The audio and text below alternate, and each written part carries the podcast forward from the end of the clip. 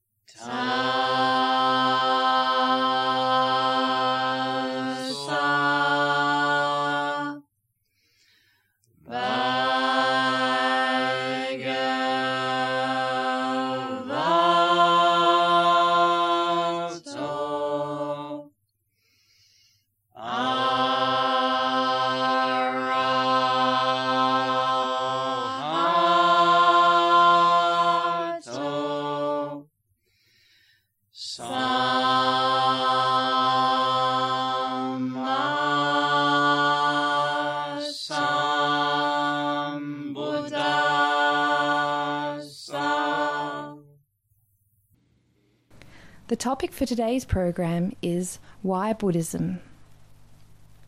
Why Buddhism? The following talk was given by the late Venerable K. Sri Dhammananda of the Buddhist Missionary Society, Buddhist Temple, Jalan Berhala, Brickfields, Kuala Lumpur, 0906, Malaysia, to a group of devotees and has been transcribed with permission from a videotape. Today we will read the second and concluding part of the Venerable's talk. This second part of the talk follows on from advice in last week's program about what to do if you read a Buddhist text or commentary, but you cannot understand what it means. But still you cannot satisfy, cannot understand. Then what to do? Then the Buddha says you must approach your teacher who knows the Dharma. Go and discuss with him. I try to understand the meaning of this. I read this, I read this, and still I cannot understand. Could you please explain to me? The teacher tries his best to enlighten you, but still you cannot satisfy. Then the final choice is within you.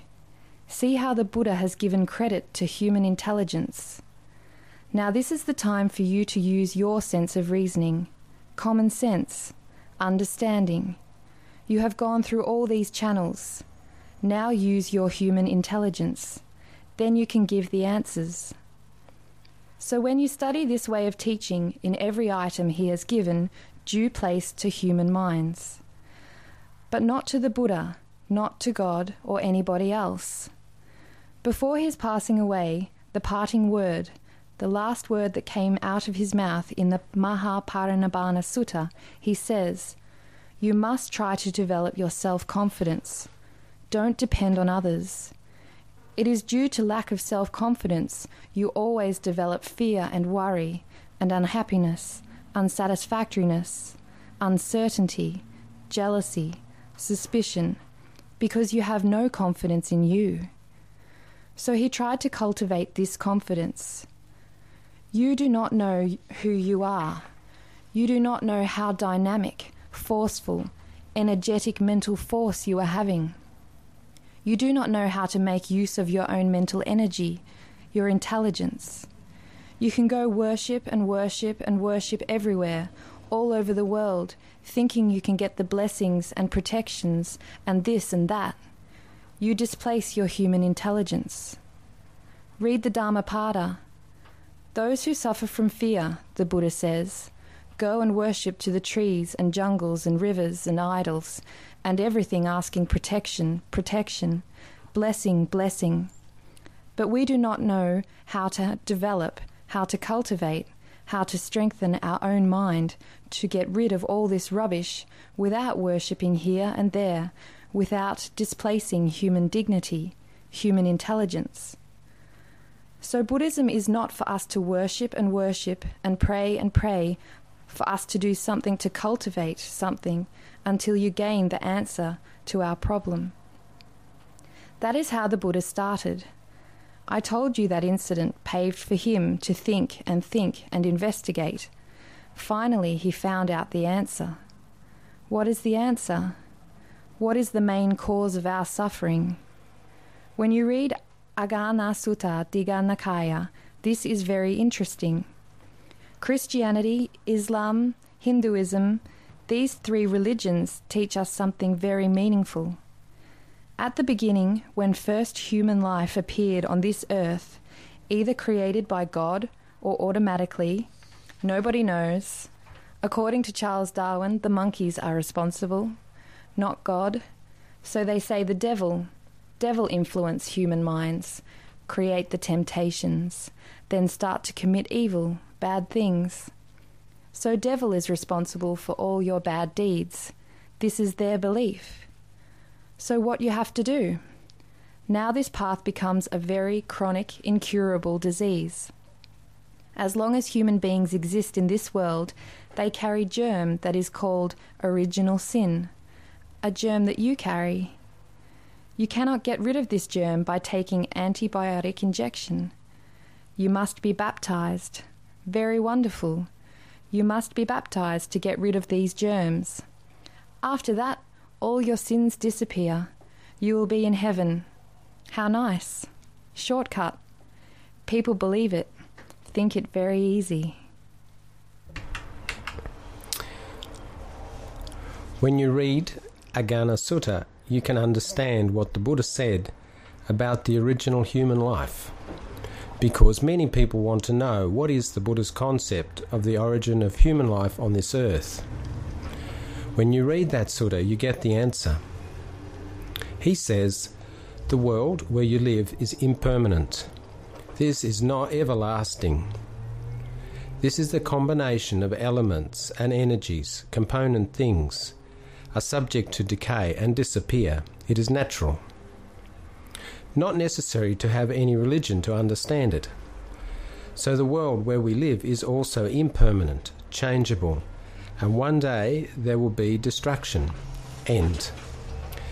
But this is not the only world where there are living beings. Various types of living beings exist in many parts of the universe. Then, when the destruction has taken place, but not at once, all these living beings, after their death, appear again in many other parts of the universe, where there are living beings according to their own karma. In certain places there are more suffering. We regard them as hells. Certain places more pleasure, peaceful. We regard them as heavens. In certain places normal. Now this world, this is neither heaven nor hell. Mixed. But we create hell, we create heaven according to our way of life. So when rebirth takes place, they exist there for a long time the world disappears, disintegrated. But the magnetic power molecules no one can destroy, they exist. Again, all these dispersed particles start to accumulate. It takes millions and billions of years, nobody knows. Then the formation takes place again. This is the nature of world systems. Either this earth or that moon or suns or galaxies are all subject to the same universal law impermanency. They are not permanent. So when this earth, this planet, is ready, those living beings who are here after their death in that new place, again, existence takes place according to their karmic inclinations, craving, attachments that developed when they were here. Now, the problem is how the first life appears, first human life. So, according to Buddhism, not created by any god or Buddha. Those devas or Brahmas came down to the earth, this planet, and settled down here. When they appeared on this earth, they were very pure, not corrupted. Then, how corruption, anger, jealousy, greed appeared in their minds. Who, who give it, gave it to them? According to other religions, devil influenced them to be bad. But Buddhism says there is nobody to influence them. This is their own intrinsic hidden character. Although they are pure, potentials, ingredients are still active in their subconscious mind. Although they look very nice, very calm, serene, and religious and honest, when you look in their mind, when you look at a small baby, you can understand me. Very nice, very innocent, no jealousy, no greed, no anger, no grudge, very innocent. But ingredients are there already. When that child grows up, you can see all these things are there exactly like that. So it comes down to circumstances. Environment develops a stir, then they become greedy, jealous, all the natural weaknesses mental pollutions, mental defilements again become very active. Now you can see the difference. So it is not original sin we have until we attain our sainthood, our arahanthood, nirvana. We mentioned some of these mental defilements, so devil has nothing to do with this. So that is why we never try to baptize anybody to wash away their sins. Impossible. No one can do that. This is our own. So the Buddha has mentioned all these things.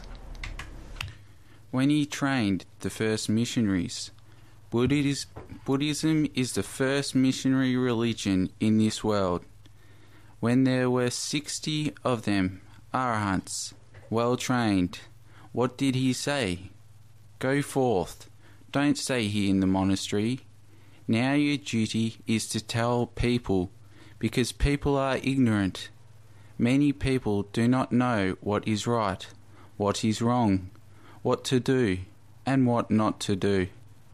Your duty is to tell them, these are the things that you have to do, and these are the things you should not do.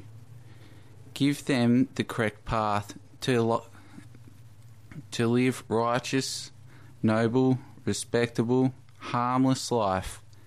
But he never said you must go out and convert them into Buddhism, because he did not introduce a religion.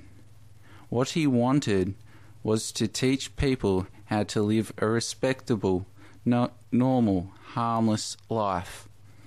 To us, that is Buddhism. If you want to give a label, this is the nature of Buddhism. So, these few interpretations that I have given, I think more than enough for you to understand why is it necessary for us to maintain another religion known as Buddhism. So it is not a religion, it is not an ism, it is the Dharma.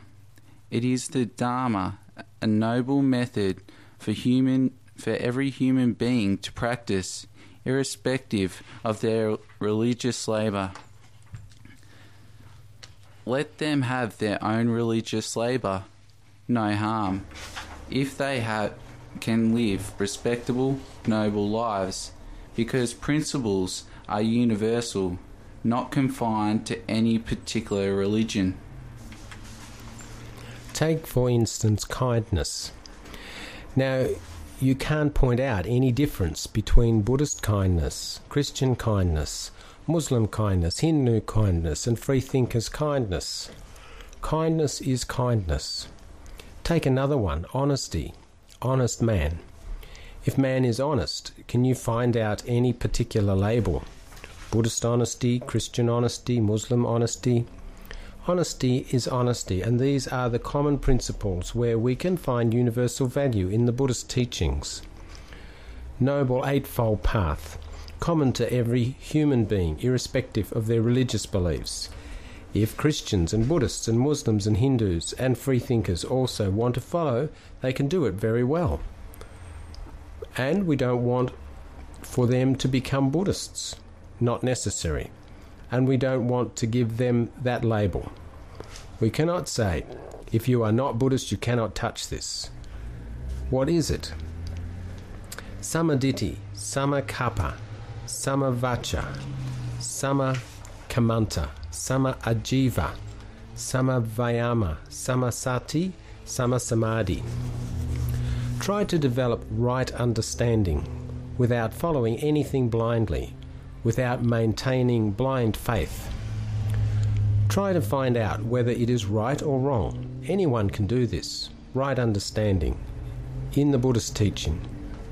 Right thought. You must know what kind of thoughts appear in your mind. Some are cruel, selfish, cunning, dangerous, inhuman. But you must look at their way. Some are very good, very meaningful, very useful. Cultivate. Right thought. Is there any religious label for that? Because they are common. Cruelty, cunningness, wickedness, selfishness are common among the followers of all the religions. Again, kindness, compassion, honesty, patience, tolerance, also common among all these religious people. Then how can we say this is only a Buddhist property? We cannot monopolize. Why Buddhism? The answer is here because Buddhism gives us freedom not necessary for you to hold this label. Samavacha. You must know how to talk gently, quietly, without hurting, disturbing, rushing others, common to everybody. Since this method was introduced by the Buddha, we say this is Buddhism. And anyone can follow, can experience the good results. Samakamanta. When you are going to do some work, you have to consider your actions that create, that can create any disturbances, hurt others, kill or destroy others. Whether you're going to do some earning by bluffing or hurting others. If you can, do this without hurting, violating, disturbing others. Right action. Anyone can do this if they really want, not confined to any particular religion. Sama Ajiva right livelihood for our living. We have to earn, support our families, fulfill our commitments, obligations, duties. Then we must know what to do. There are so many ways, so many methods for us to earn money, get enough. The five things the Buddha has mentioned, saying it is not advisable, but not a law. The Buddha has never introduced any religious law. Please remember this. If we observe religious principle as a law, you develop only fear, but not understanding. That is why he never introduced any religious law or religious punishment. No religious punishment in Buddhism. Punishment means bad effect you get naturally. It is natural. Dealing with living beings for slaughtering, liquor, dangerous weapons, poisons, and human slavery. You know, some people kidnap girls and boys and go and sell into slavery. The Buddha says these things are not respectable things for human beings to do, not under right livelihood, common to everybody. Samasati, right mindfulness. What does it mean? In this mindfulness, also, there is no religious label. One pointedness when you talk, when you think, when you do something, do that mindfully. This is called right mindfulness. When you think, you must understand what you are thinking.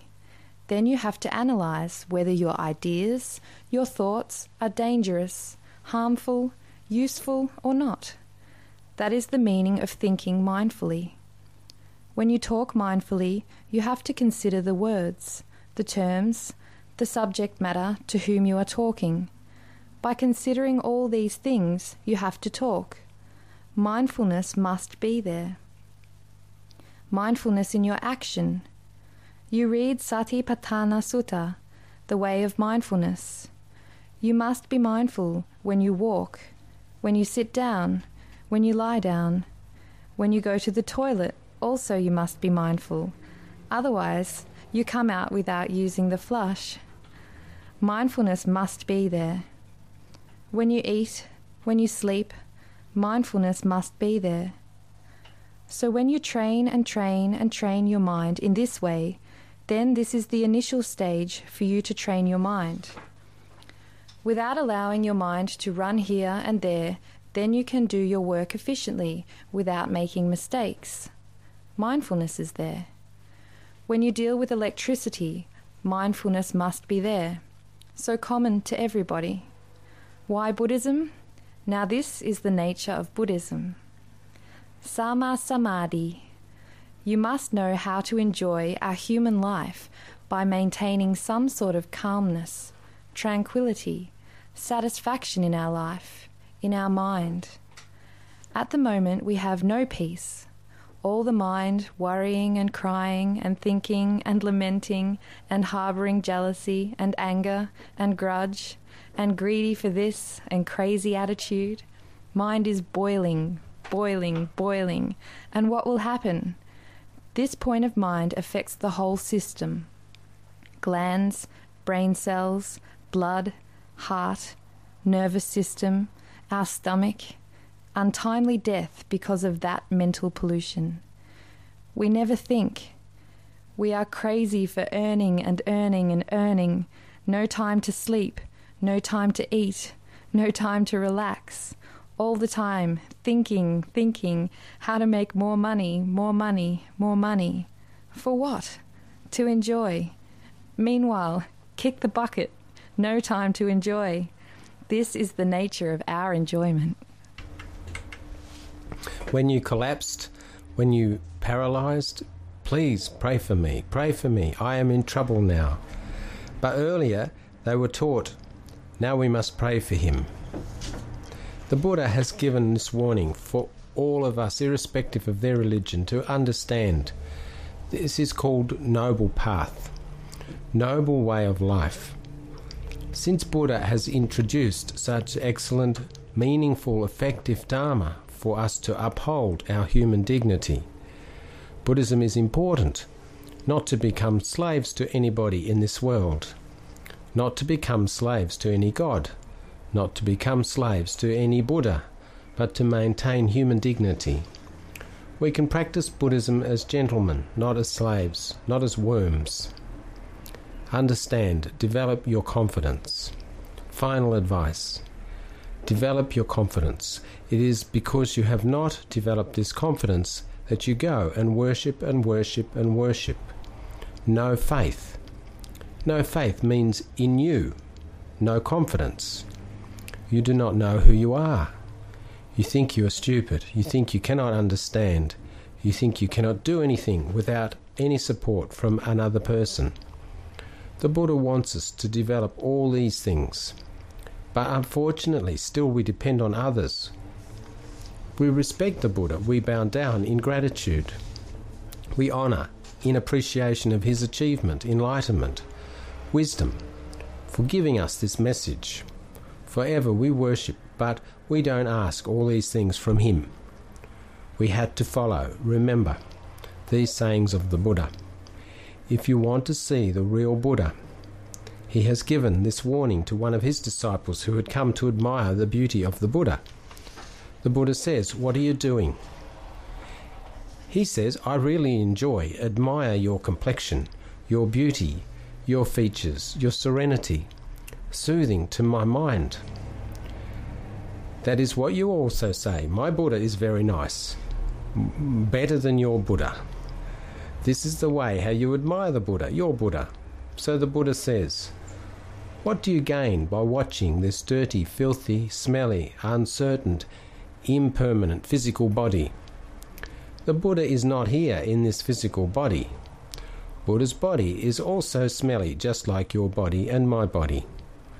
You go and smell the Buddha's body. Buddha is alive, you can see. Very bad smell. He also goes to the toilet.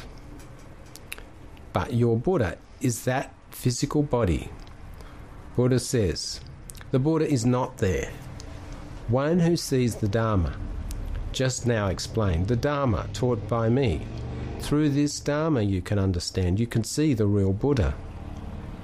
And what does this mean? When you understand the Dharma, you can see what a compassionate heart, what a great man, what a holy person how he sacrificed everything for the sake of others, to guide others, to enlighten others, how he had to tolerate, what sort of patience he had, how he could manage to train those wicked and wild animals to lead a holy life. Our Dharma is there. When you go through and understand all these things, you can see the real Buddha through his Dharma not through the difficult body. That is why the knowledge of Dharma is important for us to understand the Buddha. One Russian philosopher, although he was not a Buddhist, he has made a beautiful statement. I think at that time communism was not there in Russia. He said, The more I know him, the more I love him. The more I love him, the more I know him. About the Buddha. One Muslim scholar, I think more than a hundred years ago, has written in his book of poems. In his poem, he says, If you want to know, to see, the most happiest and contented human being on this earth, look at that friend in beggar's clothing, referring to the Buddha. The Buddha was a friend. He gave up everything. He was using only a piece of cloth, just like a beggar but he was the most happiest, contented human being on this earth. A Muslim scholar nearly a hundred years ago. They also know how to appreciate him. One Christian writer, he is a Catholic, written a long article on Vesak Day in the newspaper. He say, I really cannot understand why Christians are reluctant to respect the Buddha when you study the services he has rendered toward mankind for more than 45 years. Why can't they appreciate the services rendered by that great man? If they can respect all the others like Socrates, Plato, Aristotle. Why can't they respect the Buddha? A Christian writer says, We have to think unbiasedly. Now, as Buddhists, we can see why it is difficult for us to respect Jesus Christ. What way we can respect Jesus? He has sacrificed his life for the sake of mankind, and all the other religious teachers we can respect. No harm. Puja cha, pujaniyanam, mangala sutta. Respect. Those who are worthy of respect. Why Buddhism is there? Buddhism encourages you to respect our religious teachers also. In Anguttara Nikaya. Whenever, wherever you find the truth, you must accept the truth. You should not say that it is not in our religion, in our holy book. If it is a truth, it may be Christianity or Islam or any other religion. If it is a truth, you can accept respect as Buddhism. Why Buddhism? Because of this. May you be well and happy. Thank you for listening to our Lifetimes of Learning podcast. To listen to our other recordings, go to our website www.bdcu.org.au and click on Dharma Teachings. Or you can go to our online World Buddhist Radio station from our website by clicking on Buddhist Radio. May you be well and happy. May all beings be well and happy.